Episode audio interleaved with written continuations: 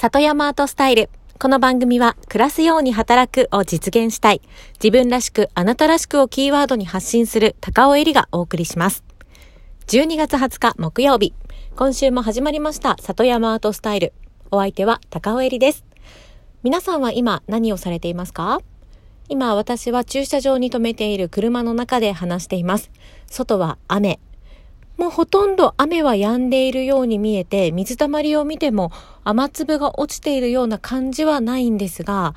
やっぱり今前から歩いて来られた方が小さめの折りたたみ傘を頭の上に刺したまま動いていらっしゃるので、少しね、細かい雨は降っているのかなと思っています。広島県の福山市では今日この時間、雨が少し降っているということになりますかね。皆さんのいらっしゃる地域ではどうでしょうか。さて、それでは今日も元気にお届けしていきます。メニュー紹介ということで、え、まずは今日のメニューから。今日は3本立てでお届けしようと思います。まず1つ目、昨日の放送後トーク。え、昨日水曜日は午前中の9時から11時13分まで2時間13分の生放送のアシスタントとして、えー、スタジオに入っていました。その中で紹介したコーナーの裏話などをしていきたいと思っています。そして二つ目。今日の中継後トーク。今日は午前中10時台と11時台に1本ずつ合計2本の中継に行ってきました。この時期らしい中継を両方ともお届けできたのではないかなと思っていますので、その話をさせてください。そして3つ目。最近の畑の様子トークということで、私、ここの、えー、秋から畑を始めているので、その畑の様子、現在の旬な畑の様子をお届けしたいと思っています。今日はこの3本でお届けします。それでは12分間の音声配信よろしくお付き合いください。では、まず一つ目、昨日の放送後トーク。なんですが、昨日はですね、放送の中で2つのコーナーを私担当させてもらいました。そのうちの1つ、当時イベントをご紹介しました。今度の土曜日22日は当時ですよね。当時、皆さん、今一度どんな日かっていうのを思い出していただけますか？まず、二十四節気の一つですよね。他にも、立春とか、立秋とか、大雪とか、いろんな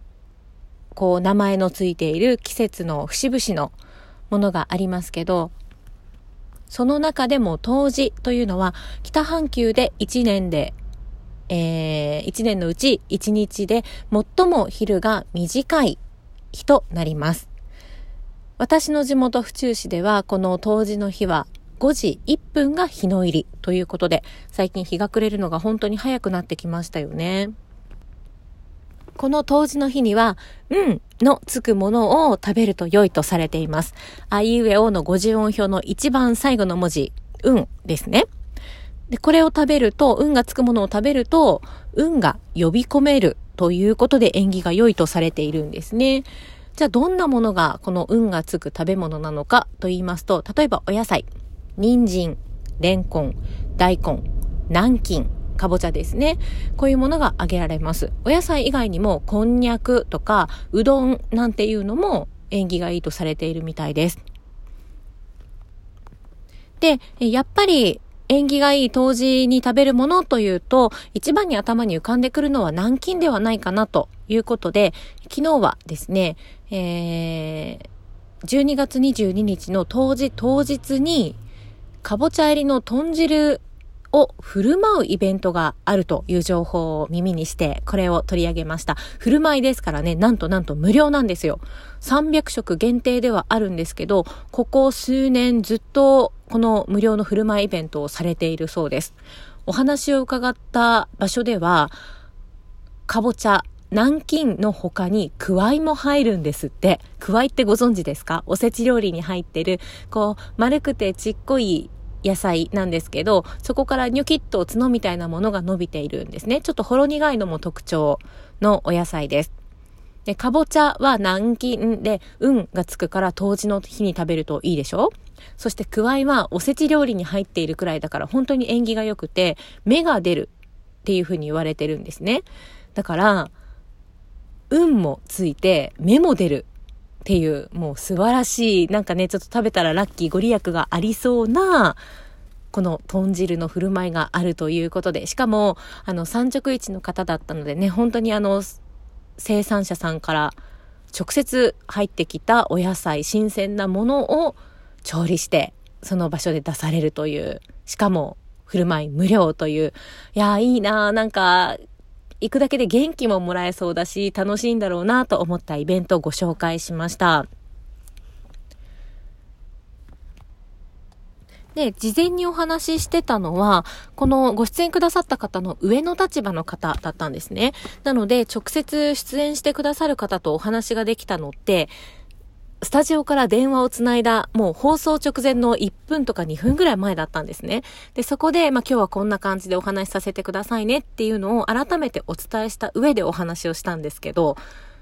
ここからが裏話なんですよね。全然お話をした段階では、あ、南京の豚汁いいですねっていうお話で終わってたんです。でも、放送に入ってからいろいろこう質問をしていくと、え、振る舞いってことは無料なんですか？とか、あと、くわいも入るんですか？っていう、めでたいですね、なんていう話が放送の時に初めて出てきて、なんか、やっぱりそこで初めて知った情報ってこちらとしても驚きが全然違うわけですよ。なので、あ、そっかーって、放送前に全部聞いておかない方がいいことって結構あるよねっていうのを改めて感じた、えー、昨日でした。で、すごく楽しくって、もうね、ぜひこの方にはまた出ていただきたいなぁなんて思っています。あんまりね、あの、突き詰めない方が、ふんわりした情報でやる方が、新鮮さが生まれたり、そしてより感動が伝わることってありますよね。そして二つ目。今日二つ目の話題です。今日の中継後トークなんですが、今日はですね、この時期らしい話題、クリスマス音楽会の話題と、当時のゆず湯の話題をお届けしました。10時台でまずクリスマスをね、お伝えしたんですけど、これがですね、また盛り上がったんですよ。事前にお話をしていたのは、やっぱりあの出演された方とは違って、公民館の館長さんだったんですね。で、その公民館の館長さんにつないでいただいて、今日はこのイベントで実際にこう音楽を演奏されたり、お子さんたちに向けて話をされる方、代表の方にお話を伺いました。で、今日も本当に打ち合わせも手短にこういう流れでさせてくださいねっていうお話だけさせてもらって、最後にはちょっと音楽を入れたいので、お忙しい中すみません、演奏も披露してくださいね、みたいな、そんな簡単な打ち合わせで中継に臨みました。で、そしたら、もう本当に、ね、あの、そのお母さんたちにお話を聞いて、どうやってこう、言葉を吹き出していこうかなっていうのを考えてたんですけど、直前の3分ぐらい前の時間に、本当はね、イベント10時半からだったんですけど、10時2分とか、10時少し過ぎたぐらいで、もう子供たちが、親子、あの、親御さんと一緒に集まり始めたんですね。で、その集まった子3歳の女の子だったんですけど、すごく元気が良くて、もうこっちが質問したら、あのね、あのね、みたいな感じで、もう全部にこう頑張って答えようとしてくれる子だったんですよ。でもぜひこの可愛さ届けたいなと思って中継中に、ちょっとお母さんにはね、事前にもしかしたらマイク持っていかせてもらうかもしれないですっていうのは言ってたんですけど、中継中にやっぱりマイク途中で持っていかせてもらって、ねえね今日はどんなことが楽しみとかっていうのを聞かせてもらいました。そしたらやっぱり3歳のお子さんなので、もうね、こっちが予想していない答えが返ってきたりするわけですよ。この後のクリスマス会なんだけど楽しみ？って聞いたら、うん、お外に遊びに行きたいの？とかいう言葉が出てきたりして、でもそれもそれも可愛くって、一緒に出てくださった女性のね、方と一緒に笑いながら楽しく中継させていただきました。最後にはジングルベルの演奏をマンドリンとかマリンバとか、あと何の楽器があったかな？鍵盤ハーモニカとピアノと、もう一個電子オルガンみたいなものもあったりして、5人の方がそれぞれ違う楽器を弾かれる演奏だったんですけど、楽しくね、お届けすることができました。そして、その後お邪魔したゆず湯なんですけど、お風呂屋さんに伺って、週末の22日に合わせてされるイベント浴、イベント湯のゆず湯をご紹介いただきました。もう実際に準備されているゆずがあったので、それをカゴいっぱいの柚子を見ながら中継させてもらって、ちょっと中継中に鼻を近づけて、っていう風に匂いを嗅がせてもらったりね、したんですけど、いい香りが爽やかな感じがして、ああ、これお風呂に入れたらもう絶対最高の香りするよねって、より香り立つよねっていうような感じで、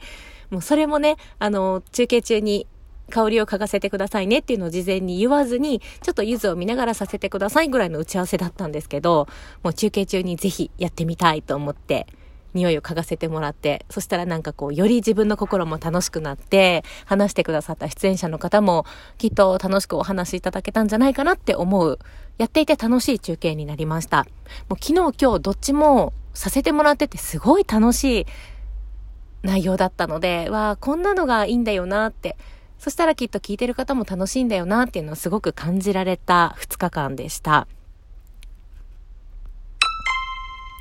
では、時間も迫ってきたので、最後に最近の畑の様子トークということで、ちょっとね、バタバタしてて、最近あんまり畑に行けてないんですが、火曜にちょっとだけ、本当30分ぐらいかな、畑に行って様子を見てきました。